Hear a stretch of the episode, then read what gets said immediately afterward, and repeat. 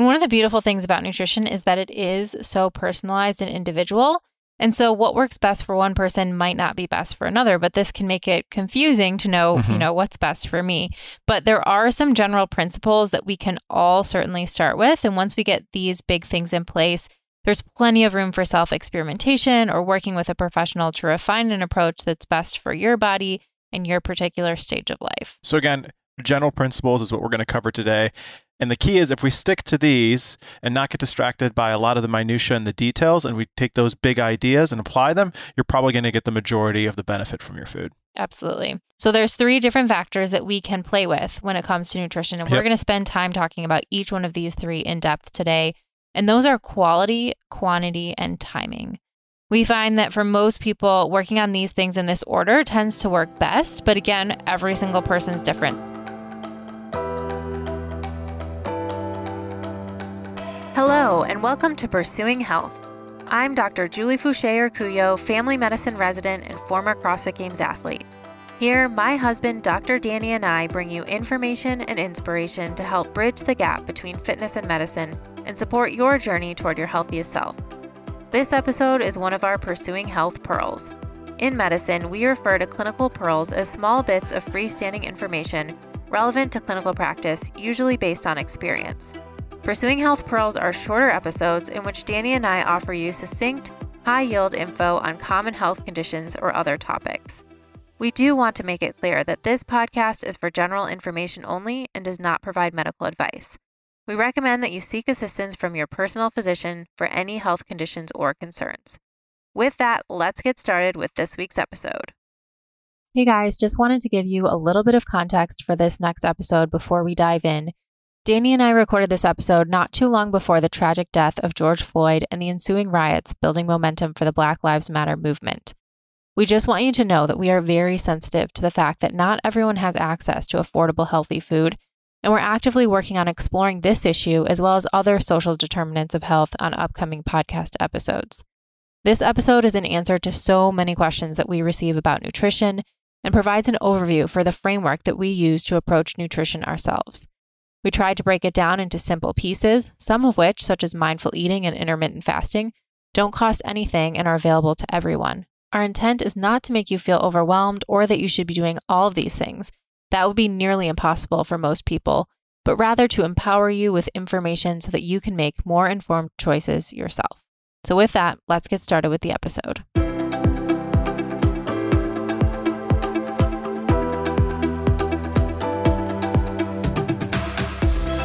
All right, guys, welcome back to Pursuing Health Pearls. For our last few editions, we have been talking a lot about the importance of metabolic health. And now we're going to start to explore some of the most important tools that we have for improving metabolic health. So, in this edition, we're going to be talking about our general approach to nutrition, which is obviously a huge topic and probably the cornerstone of metabolic health. And in the next edition of the Pearls, we're going to actually dive into the topic of sleep. Before we get started, we want to remind you that we have made a big commitment not to accept any sponsors on the show and to remain as unbiased as possible for you. So that way, whatever we say, you're not thinking in the back of your mind, are they getting paid just to say it? So if you've enjoyed the podcast, we would love it if you support us by going to pursuing-health.com slash subscribe to become a Pursuing Health subscriber for as little as $4.99 a month. And not only by doing this will you be supporting our ability to keep putting out podcast content like this, but You'll also get access to our workout programs, our exclusive discount codes, and live Q&A sessions that we do every single month with our subscribers. So again, if you're able to, we would greatly appreciate your support. You can head to pursuing-health.com forward slash subscribe to become a Pursuing Health subscriber. All right. So nutrition is a topic we get asked a lot. This is a huge topic. Yes, we get and asked a lot about. We get a lot of questions about it. And there's just so much conflicting information out there. We always joke that probably the most polarizing or even more polarizing thing than religion is nutrition because everyone's got their own way of thinking about it. But what we'll do today is we'll kind of take a 30,000 foot overview, give you some general nutrition approach to nutrition to kind of think about all the concepts that you've probably heard of uh, online and elsewhere. And one of the beautiful things about nutrition is that it is so personalized and individual. And so what works best for one person might not be best for another, but this can make it confusing to know, mm-hmm. you know, what's best for me. But there are some general principles that we can all certainly start with. And once we get these big things in place, there's plenty of room for self experimentation or working with a professional to refine an approach that's best for your body and your particular stage of life. So, again, general principles is what we're going to cover today. And the key is if we stick to these and not get distracted by a lot of the minutia and the details and we take those big ideas and apply them, you're probably going to get the majority of the benefit from your food. Absolutely. So there's three different factors that we can play with when it comes to nutrition and yep. we're going to spend time talking about each one of these three in depth today. And those are quality, quantity, and timing. We find that for most people, working on these things in this order tends to work best. But again, every single person is different. So if one person wants to start by working on food quality and another wants to start with timing, that's perfectly okay. It's all about making forward progress in whatever order makes most sense for the individual in their life situation. And we always say some action is better than no action, and right. finding a starting place that makes sense and is what you are willing to do is most important. So, again, we're going to talk through each of these three different factors in detail here on this episode. So, the first factor we'll talk about, and it's where we typically like to start, is food quality. Mm-hmm. Now, as we talk about food quality, we're going to talk about a couple different things. We're going to talk about the difference between real food and processed food, why processed food consumption is so high, why we like to start with food quality first and the value of cutting out processed foods and sugar for a period of time, how to easily distinguish between real food and processed food, and then finally, we'll touch on pesticides, GMOs, and processed meats and seafood. So it's a lot. We're definitely going to spend yes. a bulk of our time here, but this is something that we are certainly passionate about and I think makes a world of difference when it comes to nutrition. So, what are we talking about when we say food quality? The first characteristic of food quality that we should talk about is the distinction between highly processed food and real food. And this is a very important distinction to make. Now, processed food is essential. There is actually a classification system for processed food, and it sorts foods based on the extent of the processing that they've gone through by the time that they get to your mouth, basically. And the system is called NOVA. And the most processed foods in the system are distinguished as called ultra processed foods. Now, these are foods that are very energy dense, meaning they have lots of calories in a small amount of food. They're very high in unhealthy types of fat, in refined starches, free sugars, and salt. And I think most importantly, they're very poor sources of protein, dietary fiber, and micronutrients. So they're poor sources of nutrition, which is so what we're what we're hoping to get from our food, right? Um, and these also, it's important to note that these foods are made to be hyper palatable, so they taste super good, and they want you to keep eating more. Um, they look very attractive. They have a long shelf life, and they're able to be consumed anytime, anywhere. Um, they're often formulated and marketed in a way that promotes overconsumption. So essentially, these are foods that are engineered by food companies to get you to purchase and eat more of them without regard for their nutritional value or their impact on your health. Right. So real food's a little bit different, actually a lot of it different. so real food is in its natural form. It comes from the ground, a tree or an animal. And it's really the food that humans and our ancestors lived on for hundreds of centuries, and it's the food that we evolved to eat. Yeah, so what's the big difference between processed and real foods? If they both provide us with calories and we need a certain amount of calories every day, doesn't that don't they just give you the energy that you need? And this is really where the important distinction comes. Right, and that's the argument of a calorie is a calorie, right? Mm-hmm. And unfortunately, it's not that simple, and frankly, it's it's not really true, and we've really been led astray by that by that message. So, at the end of the day, we do need fuel in the form of calories. We're not denying that, but our bodies also need something else, and that is nutrients. So, real food is different from processed food in that it's nutrient dense, meaning that it's packed full of nutrients our bodies need to thrive: vitamins, minerals, and other important molecules. Mm-hmm. Remember that food does not exist just to make us feel full when we're hungry. Right. Right? It actually provides all the building blocks for every single cell in our bodies. It gives us information, it gives our bodies information so that we can maintain a healthy microbiome in our GI tract. It provides information to our DNA, mm-hmm. turning on genes that are important for our health. And without these nutrients, we're lacking very important ingredients needed for optimal metabolic health. And without them, our metabolic health can easily be led astray. So we're going to demonstrate this in an analogy. So think of food as fuel for your bodies in the same way that gasoline is fuel for your car, right? Mm-hmm. If you've got a really nice car, you got a Maserati, you're not going to put regular fuel in there. You're going to pay for the expensive fuel, the premium fuel to keep that that car running well. Well, the same thing applies to our bodies. If we want our bodies to run well, we're not going to use crappy fuel. We're not going Mhm. to eat processed food. To use a very crude analogy that some of you may have heard, it's kind of like peeing in the gas tank. You know, garbage in, garbage out. Your your body is not going to run well if you give it processed food to run. So, we now know that we need nutrient dense foods to Mhm. thrive, right? For our engines to work, if you will. So, what are some examples of those nutrient dense foods? Yeah. So the most nutrient dense foods actually include organ meats. Mhm. Um, we've been getting more into these lately. We've been doing a little Yes. bit of chicken liver on a regular basis from a local butcher. So that's been really fun and some of the most nutrient dense foods out there. Mm-hmm. Herbs and spices are actually incredibly nutrient dense, of course, because they're very small, but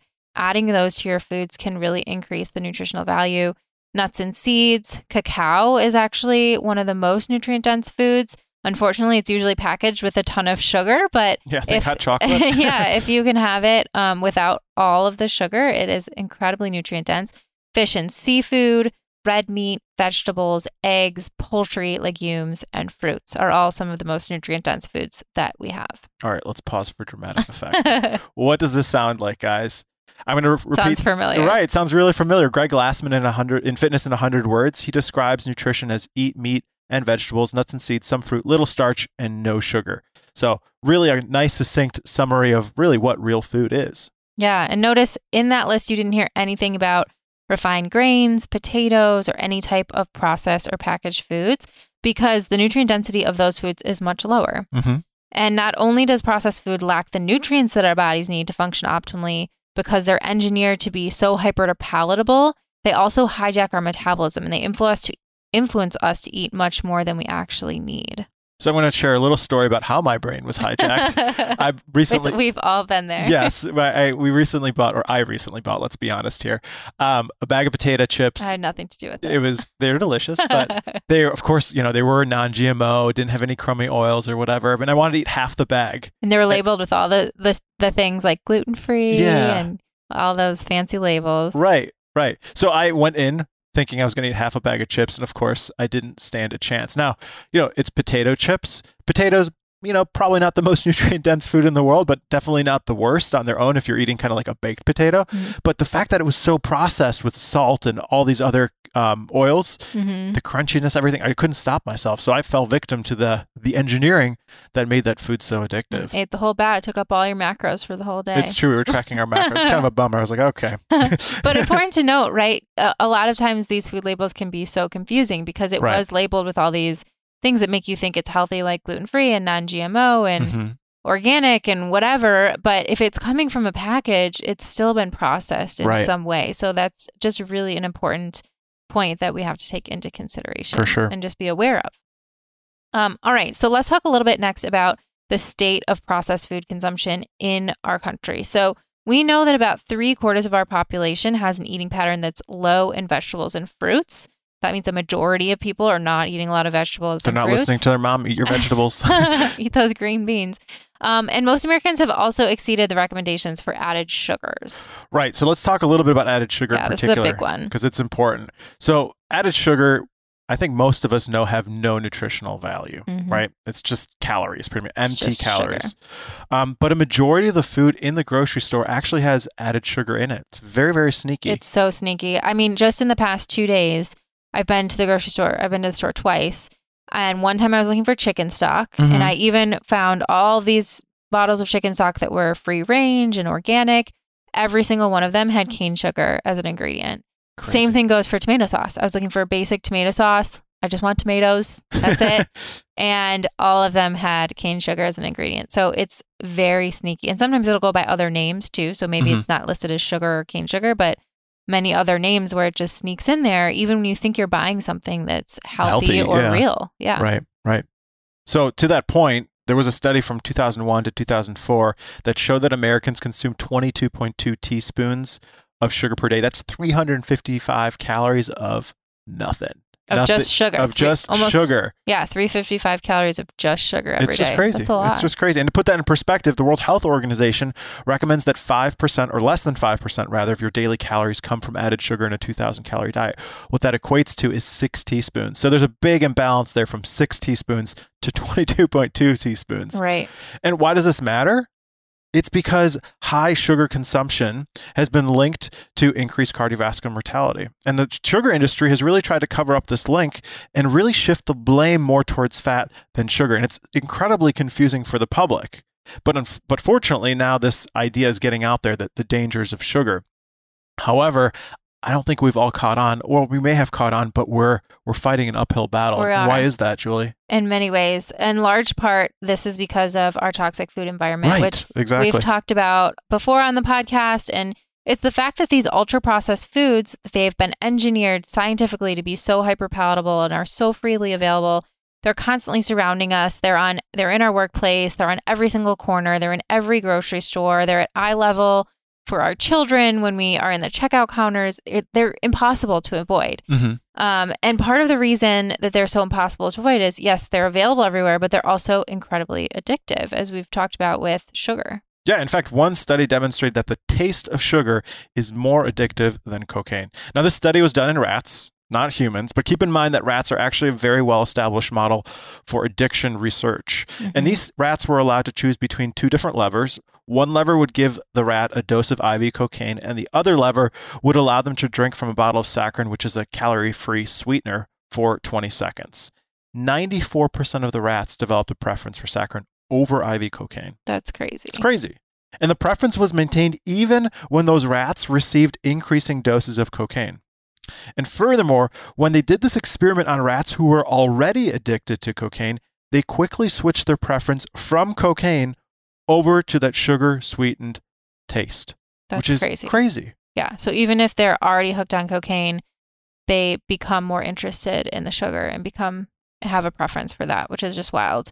And this really goes back to our evolution, right? Most mammals have evolved in environments where sugar was very rare. So we had this innate hypersensitivity to sweetness. You know, we would only come across it every once in a while. And when we came across it, we would want to eat as much as we could Mhm. because that was a good source of calories. But it's only recently in our history as humans that we've now had such abundant access to sugar and sweetness, literally in almost every Yeah. single food that you find in the grocery store.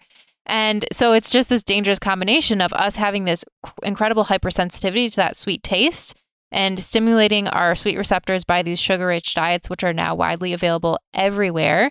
That gives us this really intense reward signal to our brains um, that has the potential to override our self control mechanisms and lead to addiction. Right. So it's that intense, powerful emotion that we get from sugar. Mhm. um, and it's that intense emotion that we want to eliminate. And when we when we eliminate it, we're really talking about adjusting the food um, quality, Mhm. right? And that's why we really like addressing food quality first out of all the other factors we mentioned, more so than than quantity and timing. Because once we remove that sugar, things can certainly change. hmm And this is why so many diets are ineffective too. Initially, you know, willpower prevails for a few Mhm. weeks, but no matter how much willpower someone has, Right. these foods, are- like we said, they're designed to influence your hormones and your biochemistry and to get you to eat more and more. And they'll usually win in the end because of that. And so we do have to take their addictive nature very seriously in much the same way that we would approach addiction to any other substance. And not just sugar, also artificial sweeteners can have a similar effect in the brain and our metabolism because they're stimulating those same sweet receptors. Right, right. So it's almost like a period of abstinence that we're Yes. because it's just need to- again, it's really hard to fight um, those cravings Mhm. and those that powerful taste of sugar. So we personally like to remove all processed foods and sugar for a time. Usually 30 days is a good rule of thumb to to start. Some people say 10 days as well to kind of get yourself off that sugar addiction. And removing sugar from your diet is actually very similar to detoxing from alcohol or or drug. You know, the side effects are surprisingly similar. Headaches, intense craving, irritability. And really we argue if not eating sugar for a period of time has such an intense effect on you, it's probably not something you should be eating regularly in the first place. Mm-hmm. Now, this sounds scary coming off of sugar, right? Some of these some of these symptoms, as we'll call them, but they typically resolve after about the first week, and it's surprising how well people feel once that intense once, once those Mhm. intense side effects or withdrawal effects disappear. Right. And we've experienced this ourselves and we've heard it time and time again that often you don't even realize how good you can feel Mhm. because you think how you feel every day is normal, but there's this whole new world Right. of feeling even better and more clear um, once you kind of remove yourself from that fog that the processed foods create over you. Right. Um, and now, once once we're able to actually have some distance from these processed and addicting foods, it's much easier then to make rational decisions about how you may or may not want to incorporate them back into your diet. Mm-hmm. So for some people, they're able to eat them for certain occasions or maybe infrequently, acknowledging maybe they don't have nutritional value, but they have some value in participating in social situations or just the taste that they enjoy. But most of the time, after eating these foods again, we also don't feel so great because we're getting that um, that systemic response to the sugar and the non-nutrient dense foods. And so this can act as a reminder to us that focusing on more nutrient dense foods makes us feel at our best. Now, for other people, even a very small amount of these foods can be a slippery slope and they opt to keep them out of their diet permanently. So it's more about knowing yourself, self experimenting, and realizing how susceptible you are to that level of addiction. I mean, it sounds very similar to alcohol, right? Yeah. Which is another addictive substance. Yeah. All right. So when removing sugar from your diet, it may also be a nice time to try something else like an elimination diet. And you've probably heard of these before. Essentially, the idea behind them is that certain um, food molecules such as gluten and certain things in dairy are commonly associated with symptoms like nasal congestion, GI upset, and joint pain in some people. And removing these foods for a period of time and then reintroducing them to see if you have a symptom to those foods um, can be really, really helpful in the long term. Yeah, so it's a good time to do it. If you're going to be removing sugar and processed foods, you know, potentially trying an elimination diet can be helpful too yeah. to help kind of customize what your body needs. Right. All right. So it is pretty easy to get carried away in the details of what's real and what's processed, but it's actually really very easy to distinguish between these things. So we're going to give you some quick kind of go tos that we personally use to help distinguish between what's a real and what's a processed food. Yeah, so, don't let those food companies fool you by making it confusing. right. So here are some of the guidelines we use. Number one is Is it a food on the list of most nutrient dense foods that we just talked about? So things like meat, fish and seafood, vegetables, nuts and seeds, herbs and spices, cacao, legumes, fruit, eggs? If yes, it's probably a real food. Then is it in a package? If it's in a package, it's less likely to be mm-hmm. a real mm-hmm. food. If it's got more than five ingredients, sugar is one of the first three ingredients, or ingredients you can't understand, then it's also probably not real food. Yeah. Is it found on the perimeter of the grocery store? This is another easy rule of thumb. General guidelines, but most grocery stores will have the produce, the meat and seafood, the eggs, around the perimeter and the aisles are really what contains all of those processed and packaged foods. So we like to personally steer away from them so that we're not tempted, especially if you go in there hungry because it's true the packaging, the marketing, they make everything look so enticing. Yeah. Um, and so we just like to make sure we stay around the yeah. outside of the grocery store. You have store. to remember they've hired some of the smartest people in the world to make this the most addicting stuff in the world. Yeah. So it's a, it's a it's hard to resist that stuff. It is. So the last one, the last kind of rule of thumb, which we like and which I think is the most fun is Does It Pass the Michael Pollan Test? And Michael Pollan is an author who's written extensively about food. Such he's written books, amazing books like The Omnivore's Dilemma, In Defense of Food, and Cooked. Yeah, Omnivore's Dilemma is one of my favorites for sure. Yeah, very, very good book. So his rules for determining whether you're eating real food are one, food is something that comes from nature, was fed from nature, and will eventually rot. Two, don't eat anything your great great grandmother wouldn't recognize as food. And three, if it comes from a plant, eat if it yeah, if it comes from a plant, eat it. If it was made in a plant, don't eat it. Keep it pretty simple, yeah, right? Exactly. Very easy to understand. All right, so there is another layer of food quality that we do want to touch on. Um, we've talked about distinguishing real food from processed food, but there is a little bit more detail that we can go into if you're interested. Again, remember, we like to keep this as simple as possible. But unfortunately, a lot of times, even when we choose foods in the categories of most nutrient dense foods listed above, things like meat, seafood, vegetables, nuts, seeds, etc., um, they may still not have been cultivated or grown in their natural environment. So we'll start with produce. Much of the produce that you buy at the grocery store today has been grown in another climate halfway across the world maybe sprayed with pesticides, and then it's stored and it's shipped to you. Several pesticides have also been linked to cancer, and perhaps the one that you've heard most about in the news is glyphosate, which is the active ingredient in Roundup. Mm-hmm. Now, Monsanto, who makes Roundup, is facing tens of thousands of lawsuits. You heard that right, tens of thousands of lawsuits, and has already paid hundreds of millions of dollars in damages after glyphosate, the ingredient in Roundup, the weed killer, was linked to non Hodgkin's lymphoma. Yeah, and the interesting thing is that when you hear about GMOs, you know, maybe not everyone understands what GMOs are, but essentially so much of our crops have been genetically modified in order to withstand the pesticides that are sprayed on them. So you know, we have these weed killers or these pesticides that are sprayed in order to keep all the bugs and the pests off of our food. But then if we just sprayed them, our, all of our food would have died too, right? because they're so toxic. So instead, we've genetically modified the food so they can withstand these pesticides um, and that's what essentially genetically modified organisms are, or GMOs. So we don't really fully understand the long term implications of the GMOs themselves on our health yet, but it's something to think about. But evidence is mounting that the pesticides, which the GMOs are spread with, are probably Right. a problem to some degree. right. So, additionally, the longer produce is stored before it gets to you, or you know, longer it spends in transit before it gets to you, the less the nutrient content. So, Mhm. for example, there was a study that showed that broccoli purchased at a supermarket in the fall, when it's in season, has twice as much vitamin C when it's purchased in the spring, when it has to be shipped shipped from somewhere else. Yeah, and there are a few ways that we can combat these problems with produce. Number one is buying organic when possible. So Mhm.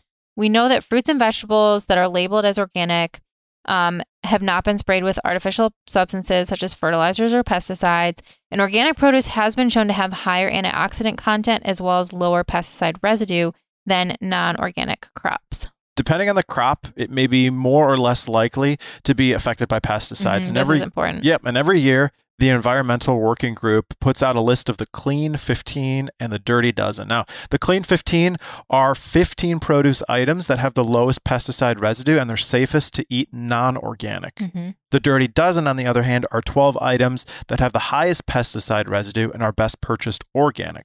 So you can use this obviously to be a little bit more um, financially conscious Yes. because we know that organic is typically more expensive than non organic. Um, and as we said, again, this is all on a spectrum. So starting with real food first is going to have a huge impact. But if you want to add this next layer, then maybe starting with those dirty dozen foods, if you're going to be purchasing those, think about purchasing those organic if possible. Yep. So buying local also a great idea. And as we've previously mentioned, even better than buying organic is purchasing local in season produce, which ensures that it's not been stored and shipped for long periods of time and is more likely to have a higher nutrient Mhm. content. We also love purchasing food from our local farmers market Or CSA. or CSA. Yeah. Lots of options. We also encourage you to get to know your farmer. Mhm. Some of the, some of the farmers actually love when you come and visit and see where your food is grown, and then you can see for your own with your own eyes, you know what they're Where actually putting from. on their food and where your food's coming from exactly. And then lastly, something that you and I are really excited about doing in the next six months. Um, once winter, I think, or yeah, once summer's Maybe here, fall. months. Yeah, I don't know. We'll There's see. a lot of in the year. Sometime in the next 12 months, we are going to plan to start a garden. And that's a great way to grow the things that you eat a lot of cucumbers, tomatoes. Mm-hmm. We're personally really excited about growing raspberries, blackberries, things like that. You're personally excited about that. I'm personally excited I'm about excited about the kale and the tomatoes. Those are good too. um, but that will be a fun adventure. Um, so, you know, meat and seafood also fall prey to some similar issues with the way they've been raised. And the topic of the role of meat in a healthy diet is obviously a huge one. It's very polarizing. It's it's an incredibly huge topic in and of itself. So we're not going to get into detail on that here. But for now, we'll suffice it to say that meat is one of the most nutrient dense foods out there, and it's an important source of complete protein. And we acknowledge it is possible to get enough protein and necessary nutrients from a diet without meat, although it's difficult and it requires planning and attention to detail. hmm Um, you know, you have to be mindful of how you're putting those meals and those proteins together. One additional side note vegans and vegetarians can become deficient in important micronutrients such as B12 compared to omnivores. So it's important to supplement in those situations and work with your, your physician to figure out what your micronutrient needs may be. hmm But basically, just like produce, there's a big difference between meat that's grass fed and raised in its natural environment versus meat that's raised in factory farms and fed corn, soy, growth hormones, and antibiotics. So we like to think of this again as is it real food or is it processed food? This is just another layer of that. You know, the meat that's essentially processed by being in these pra- factory farms is also not, we don't think of as essentially healthy or the best type of fuel to give our bodies. Um, and this goes back to another Michael Pollan quote, you are what you eat eats. So thinking about, you know, is your food, is your, you know, the animal foods that you're eating, if you are eating them, are they eating their natural foods that they would like to eat in nature? Mhm. So for meat, you know, focusing on grass fed and finished, for poultry, focusing on free range, for pork, heritage breed pork, and seafood, focusing on wild caught and making sure that it's screened for levels of heavy metals like mercury can help to make sure that you are getting good nutrient dense foods. All right. covered a ton of ground. We told you we were going to spend a lot of time on quality, but we're obviously really passionate about it and we think it's extremely important. We have to get our bodies the nutrients they need so that we can support healing and health and live a long, healthy life. Mhm. So, this approach of allowing us to focus on this approach really uh, this initial approach on focusing on quality allows us to maximize the nutrients our bodies need Mhm. um, and really focus on um, a good relationship with food rather than just restricting calories. Exactly. Focusing on all the amazing things and nutrient dense things that you can eat instead of trying to restrict. Right. Exactly. Now, we are going to acknowledge that quantity is part of this equation too. And Right. that's the next thing that we're going to talk about. Um, there are a lot of ways to approach this, again, with increasing levels of precision. So, we'll give you some ways to kind of estimate and ballpark it first, and then we'll get into some of the details. Mm-hmm. Um, we also find that by f- focusing on food quality first, we, we found this personally that we tend to regulate our appetite much better without having to worry about food quantity specifically because the food is so much more satiating, right? Mhm. It's more filling. It's not designed to make you overeat. Um, and we've gotten rid of a lot of those hyperpalatable addictive foods. So a lot of times just switching the quality can help um, with food quantity too. But if someone does want to take their nutrition to the next level, you could think about food quantity as a good next step. There's really two aspects to food quantity. The first is the total amount of food eaten each day, and then the next is looking at ratios of macronutrients. Again, as I said, we're going to start with some simple ways to think about this first, and then we'll talk about more precise ways. Yeah, so first let's talk about the easiest and most simple method of estimating food quantity.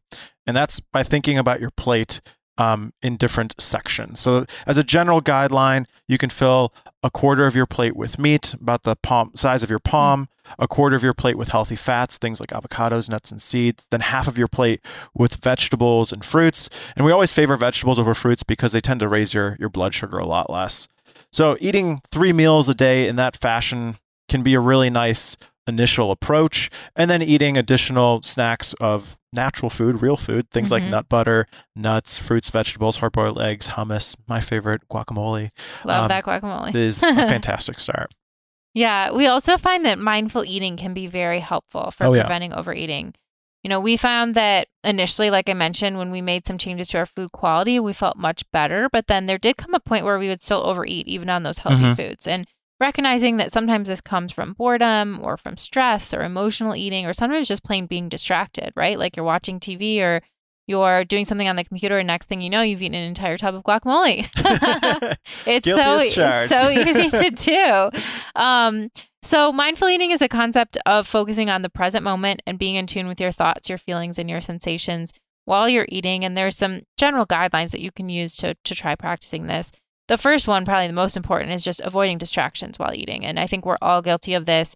You know, trying to eat through lunchtime or get some work done, answer a few emails while you're eating, maybe even being on your phone because you know, most of us are not comfortable just sitting and doing nothing or just sitting and focusing on eating. We're always constantly doing something with Right. technology. Um, so putting those distractions away and just focusing on food when you're eating is a good place to start. Then just thinking about starting with a small portion and after eating it, stop to check in and say, are you still hungry before you want to get more? Or is it just because you feel like you need to continue eating or it was so delicious? um, appreciating and expressing gratitude for our food is something that can be very important too. Thinking about everything that it took to get that food onto your table. And I think with that too, it goes back to, again, understanding where your food comes from. You know, was this something that went through a lot of processing and has been sitting on a shelf for a long time? Or was this something that, you know, a local farmer helped to produce and you bought it at a farmer's market and then you brought it home and you prepared it and, you know, you put a lot of effort into it. So that's something else that can be really helpful.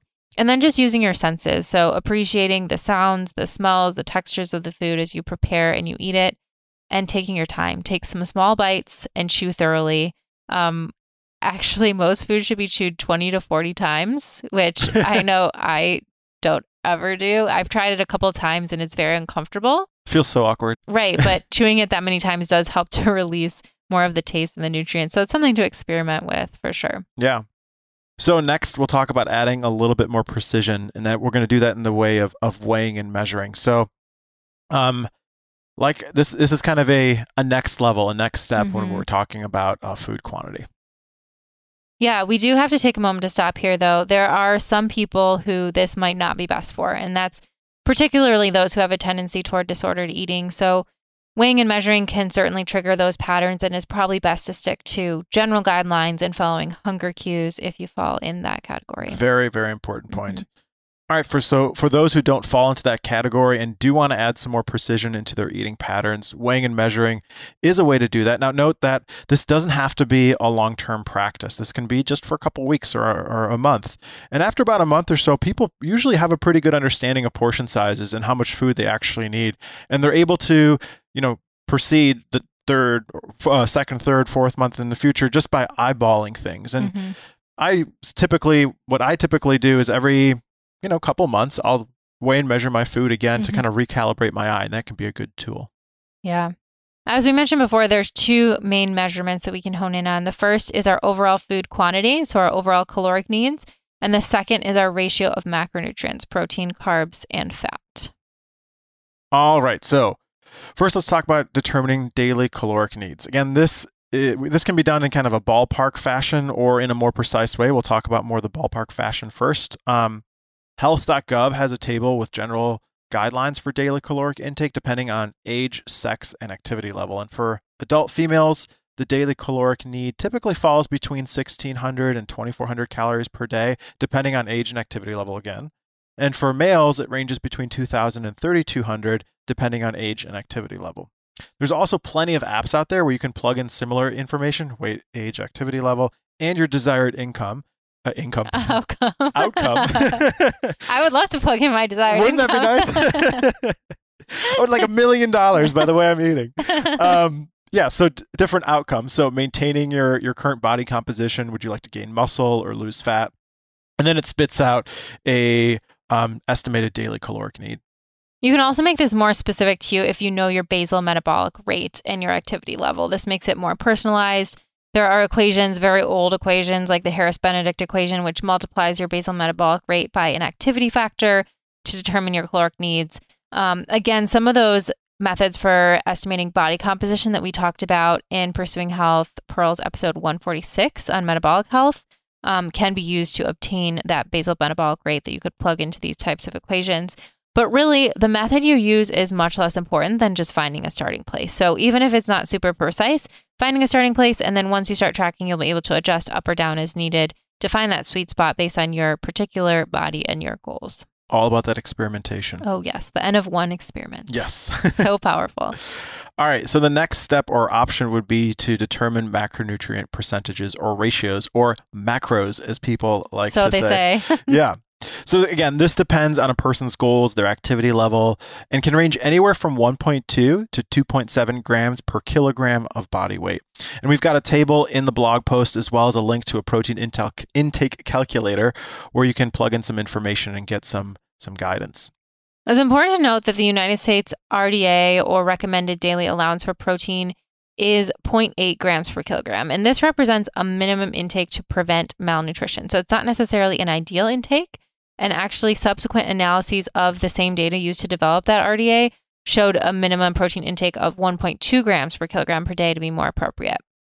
There are organizations like the Academy of Nutrition and Dietetics, the Dietitians of Canada, and the American College of Sports Medicine that recommend protein intake of 1.2 to 2 grams per kilogram per day to optimize recovery from training and promote growth and maintenance of lean mass or muscle. So, somewhere in that range, as we've talked about, somewhere in the 1.2 to 2 to maybe even a little bit higher grams per kilogram per day. Yep. So, getting enough protein is especially important in mm-hmm. older adults, where about 40% of men and 55% of women over the age of 50 have sarcopenia. And what that is, it's an impairment of physical function combined with a loss of muscle mass. Mm-hmm. So this is a huge problem. It's huge. And it's one of the main reasons that Julie and I see a lot of older folks being admitted to the hospital when we're working in the hospital because sarcopenia leads to frailty, falls, fractures, dependence on others, and can ultimately potentially lead to needing additional help and ending up in a mm-hmm. nursing home. You need more protein and more squats. More squats and protein. Mm-hmm. That's right. That's right. Solve solves a lot of problems. Lot so squats problems. and protein. Mm-hmm. Um, but so older adults, as you might have surmised, need more protein at each meal in order to stimulate muscle synthesis than younger adults. Kind of this, it's almost like protein resistance, if mm-hmm. you will, um, similar to insulin resistance, I guess. Um, So for adults greater than the age of 65, it's recommended that they consume 1 to 1.2 grams of protein per kilogram of body weight. And they may actually need up to 1.5 grams per kilogram per day um, if they have acute or chronic diseases, with the exception of kidney disease. Mm-hmm. All right. So we spent a lot of time talking about caloric, total caloric intake and protein intake. Now let's talk about carbs and fat. Yep. You know, that may be enough for some people. Maybe some people just want to track their protein intake and making sure they're getting enough of that a day or just their total calories. But if you want to round it out, we'll talk about carbs and fat a little bit too. Um, if you want to get more detailed, you can look at the percentage breakdown then of the other two macronutrients, carbs and fat. And if you know your total caloric needs and your protein needs, then what you're left with essentially for the day is carbs and fat. And as a general guideline for a healthy, active person, you could split the rest of those calories by percentage in half. So, for example, if your protein intake was 30% of your calories, then your carbs and your fat would each make up 35% of calories. So, you have a total of 100%. Now, this is a good general starting place, which again should be experimented with on a personal basis to see what works best. And you may want to start in a different place too, depending on your particular goals. So, someone's aiming for uh, someone is less active rather and aiming for fat loss, one would want to decrease the percentage of carbs and increase the fat. The same goes with somebody who has metabolic dysfunction. Decreasing the percentage of carbs can actually help to reverse this.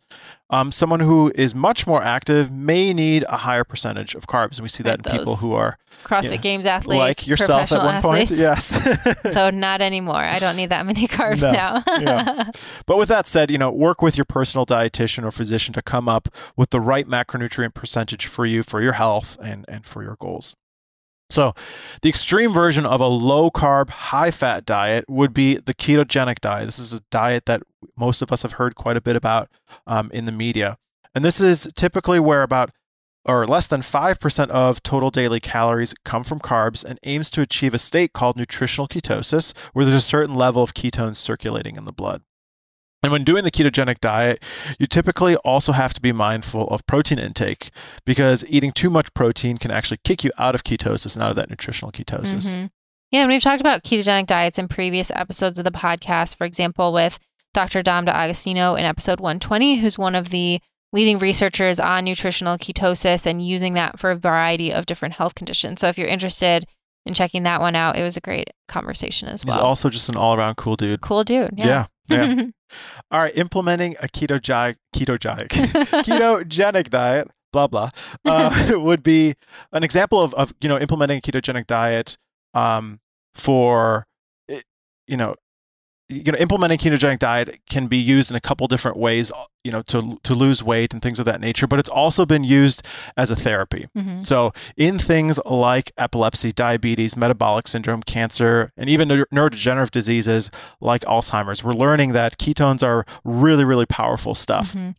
Yeah, so it's being studied in all of these different conditions and and does you know have some promise for treating or reversing some of these conditions. So, you know, it's important to note that changing your diet for a therapeutic effect like this where you're actually trying to address a condition should generally be done under the supervision of a physician or a dietitian who's well versed in that condition and that particular type of diet. Yeah, and with the guidance of, of somebody who's done this many times and works Mhm. with these folks, you can avoid things like the keto flu and some of the side effects that people Mhm. typically export, uh, Right. experience with uh, the ketogenic diet. There's a lot to it. So There is. doing it with um, someone who is a professional is important. Safety first. All right. So we've talked about quality, we've talked about quantity. Now, the next area that we can focus on to refine our nutritional approach is timing. And depending on the person, it may actually be easier to start here because this is actually a pretty simple thing and it doesn't involve a lot of planning or big changes to food choices or shopping or cooking or new recipes. And it can really have a big impact. So, again, there's two different factors here that we can pay attention to when it comes to timing. The first being nutrient timing, or the timing of when you eat certain macronutrients relative to the time of day or relative to your activity. And then fasting. So, when is the window that you're consuming your food throughout the day? And then when is the window that you are not eating throughout the day? Right. So let's talk a little bit about nutrient timing first. Of the three macronutrients, carbs are the most hormonally active, and our sensitivity to carbs changes based on the time of day and our activity level. So let's talk first about time of day. Mhm. Our body functions all operate on a 24 hour circadian clock. So there's a rhythm to everything. And it's largely set by light and darkness that our eyes are exposed to, and when we eat and when we don't eat. So in simplest terms, our bodies our bodies know when it's light out that we're awake, we're taking in food, we're more active, and as a result, certain genes are upregulated in order to support our metabolism. As a result of this, glucose tolerance, or our ability to take in carbs without our blood sugar remaining high for very long, is higher in the morning than in the evening. And it's for this reason that focusing on taking in more carb heavy meals in the morning and less in the evening may be beneficial. And that's sort of counterintuitive, right? Because a Right. lot of people tend to eat their kind of comfort foods, their bigger meal in the evening for dinner time, Yeah. when actually they're not as insulin sensitive. that ice cream after dinner, that kind of stuff. that toast before bed. Yeah. like I used to eat when I was a kid every night. the cinnamon swirl toast. Yeah. All right. So now let's talk about macronutrient intake surrounding exercise. This is a big one. So we'll talk about carbs first. We know that our glucose tolerance increases during and after exercise. So while we're exercising and our muscles are contracting, they can actually take up 50 times more sugar from the blood without the need for insulin because they're using that fuel really quickly. And we also know that muscles are more sensitive to insulin after exercise. So, because of this, some people would advocate for consuming most of your carbohydrates within three hours during and after exercise. Now, for endurance exercise events greater than two hours in duration, consuming carbs prior to exercise is found to be beneficial for performance. And then finally, consuming carbs solely by themselves or in combination with protein during resistance exercise sessions has also been shown to improve adaptations. So now what about timing of protein intake? We've probably all seen people or done this ourselves of, you know, trying to consume a protein shake after a workout in order to maximize muscle repair and growth. But, you know, it doesn't really appear to be that simple. While it's true that consuming protein within two hours after a workout increases muscle growth, it seems to be more important to get enough of protein throughout the day. Mhm. In fact, proteins remain sensitized, or excuse me, muscles remain sensitized to protein for at least 24 hours following a resistance training session. So, consuming about 20 to 40 grams of protein every three to four hours improves muscle growth rates when compared to other ways of eating, and it's associated with improved body composition and performance. And also, consuming 30 to 40 grams of casein within 30 minutes of sleep may also improve strength and muscle growth too. So if you're looking for that evening snack, maybe replace the cinnamon swirl toast with, with some casein. yeah, simple little changes. All right. So next, let's talk about fasting. This is a very popular topic these days, and there's a good reason for that. There are a lot of different ways to approach fasting and to use it for a therapeutic effect or just to promote general health and good metabolism. Um, again, this is another area that should be used with caution in certain populations, including those who have a history of disordered eating, children, and pregnant women. Of course, we're trying to promote a healthy relationship with food. So let's first talk about what we know about why periods of fasting can have a positive impact on our metabolic function. So, as we just talked about, our bodies operate on this 24 hour circadian clock that coordinates changes in many different areas of our bodies so that we can metabolize the food we're taking in during the day. And one of the signals that helps to set the circadian rhythm is our food intake. So, during those periods, you know, during daytime when we're having food coming in, that's signaling and upregulating or, you know, turning on these processes that help us to metabolize. And then during periods of prolonged fasting, our metabolism adjusts to minimize processes that have to do with growth. And instead, it starts to favor the processes that involve maintenance and repair. So, this enhances our resistance to stress, allows us to recycle damaged molecules, it improves our glucose regulation, and it also even suppresses inflammation. So, all of those things sound like great benefits that we want to have happening in our metabolism. And you can imagine that without those periods of prolonged fasting, our bodies are not given adequate opportunity to do the maintenance and the repair that they need um, to develop that enhanced resistance to stress that's so necessary for optimal metabolic function and health. Now, one study found that more than half of adults eat for greater than 15 hours per day. Now, it sounds like a lot, right? We Yeah. laugh, but it's actually not that hard to imagine for most of us. And I know I've certainly done this. Let's say you wake up at 6 a.m. for work, you eat something in the car on your way there at 7, and you continue eating meals and snacking throughout the day. Maybe you have to catch a late workout at the gym. Maybe you go to the, you know, 6:30 or 7:30 p.m. class at night because you had a long day at work. By the time you get home, you shower, you eat your dinner, maybe you have your last meal or snack around 10 p.m. before going to bed. That's a 15-hour day of eating. Wow. Yeah, but it's not, you know, it's not unimaginable. So, in order to allow our bodies adequate time for this repair and recovery and preserving our metabolic function, fasting at least 12 hours each day can be an important piece of that puzzle. It's really not that hard if you think about it. You eat your first meal at six, and then you finish dinner maybe six six thirty. Mm-hmm. It's pretty reasonable. Yeah. Finish at six. That's 12 Oh, hours. it's at six. Yeah. but but it is hard. Like think about if you don't get home from work till six, you know, right. yeah. you have to adjust. So thinking about, you know, how are you going to develop that window? Do you want to eat breakfast a little bit later, or are you going to make sure that you get your dinner in early? Yeah. So fasting's also been studied in humans and found to improve a variety of different conditions too. So it can be thought of as a therapy to some degree. Mm-hmm. So obesity, insulin resistance, cholesterol problems, high blood pressure, inflammation, those can all be improved by fasting. And, those sound pretty familiar, right? Yeah. we just spent our whole last episode talking about those with metabolic syndrome. Yeah. So fasting, powerful tool to address those for sure.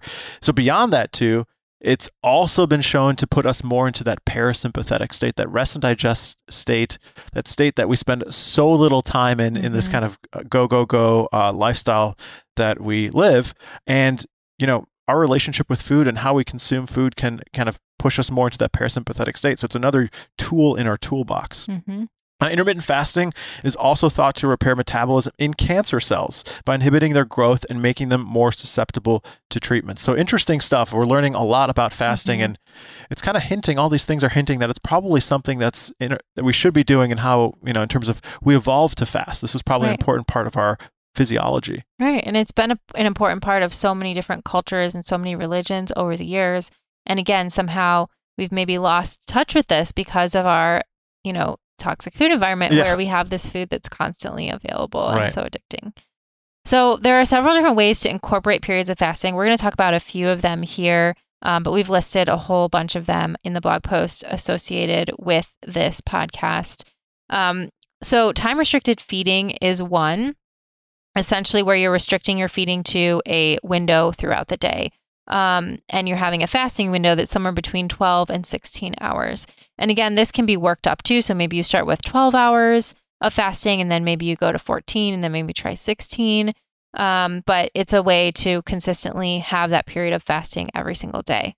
Now, there's also the five and two method, which is where you essentially take two days per week with a restricted calorie intake ultimately working down, you know, slowly over time to get to maybe even 500 calories per day on those days and then having unrestricted feeding on the other 5 days. You can also of course fast periodically, maybe you do it one or two days a week, maybe you do it once a month, um, and then have unrestricted eating on the other days. The fasting mimicking diet is also something that we've been really interested in. Um, and I had Dr. Walter Longo, who really has done all of the research on this particular type of diet on the podcast back in episode 112. Essentially, this is having a reduced calorie intake for five whole days in a row um, and doing that periodically. So, in a lot of his experiments, especially looking at models of things like MS or other autoimmune diseases, uh, metabolic syndrome, diabetes, they're doing it for five days a month and then repeating that for three months in a row. Um, but maybe if you're you're just doing it for general health, maybe less often, maybe once or twice a year. So, as always, we've covered a lot of ground here in this episode. Um, this is our general approach to nutrition. Like we said, it's a 30,000 foot view and how we like to think about food quality, quantity, and timing. We try to keep it as simple as possible. For food quality, is it real food or is it processed food? If it's real food, was it raised or grown in its natural environment? If yes, then it's probably um, safe to eat. Quantity, this can be simple, again, using a method of building your plate and practicing some mindful eating. Or you can make it more precise with weighing and measuring to estimate your total caloric needs, your protein needs, and your macronutrient percentages based on your particular goals. When it comes to timing, our metabolism changes with our circadian clock and activity levels, and we can take advantage of this by consuming certain macronutrients at specific times. For example, consuming carbs earlier in the day and around exercise when our body's more insulin sensitive. And with regards to protein, making sure to take in high quality protein regularly throughout the day is important for maximizing muscle growth and health. Fasting is another great tool we can take advantage of. It provides our bodies time to repair, get rid of those damaged molecules and materials, and build resilience to stress. And these are all crucial processes. So, allowing a fasting window of 12 hours per day can support a healthy metabolism. Remember, this is just one approach, and we find that with nutrition, self experimentation is key because, again, nutrition is highly individual and it changes throughout different phases of life. Working one on one with a dietitian is a great way to individualize a nutrition plan after getting these big pieces in place. And above all, remember that nutrition is about progress, not perfection. We've learned this ourselves over and over again, but it always helps to start with something very small, have success there, and then build on it and refine it over time. This does not have to happen all at once, um, but it can be worked on over the course of our lifetimes Yes. and modified and adapted to meet our needs. All right, guys, that's all we have for you. Thank you so much for tuning in. Before we go, we do want to remind you that we have a strong commitment to not having sponsors on the podcast in order to remain as unbiased as possible for you. We never want you to think that we're telling you something just because we're getting paid to say it. And the only way for us to continue to do what we do here and bring you this content is with the support of you, our listeners. So if you enjoyed this episode or any of our other podcast episodes and you'd like to show your support, please head over to pursuing health.com forward slash subscribe to become a Pursuing Health subscriber. Again, you can do this for as little as $4.99 per month. We each give up a latte every month in order to do this for other podcasts and media outlets that we find valuable, and we hope you'll consider supporting us in a similar way. So not only will you support us in what we're doing, but you'll also get access to our workout programs, our exclusive discount codes, a live Q&A that we do every month for our subscribers, which is a ton of fun. So again, guys, we'd really appreciate it. Please head over to pursuing-health.com slash subscribe to show your support. And thanks again for tuning in, and we'll see you next time on Pursuing Health Pearls. Bye, guys.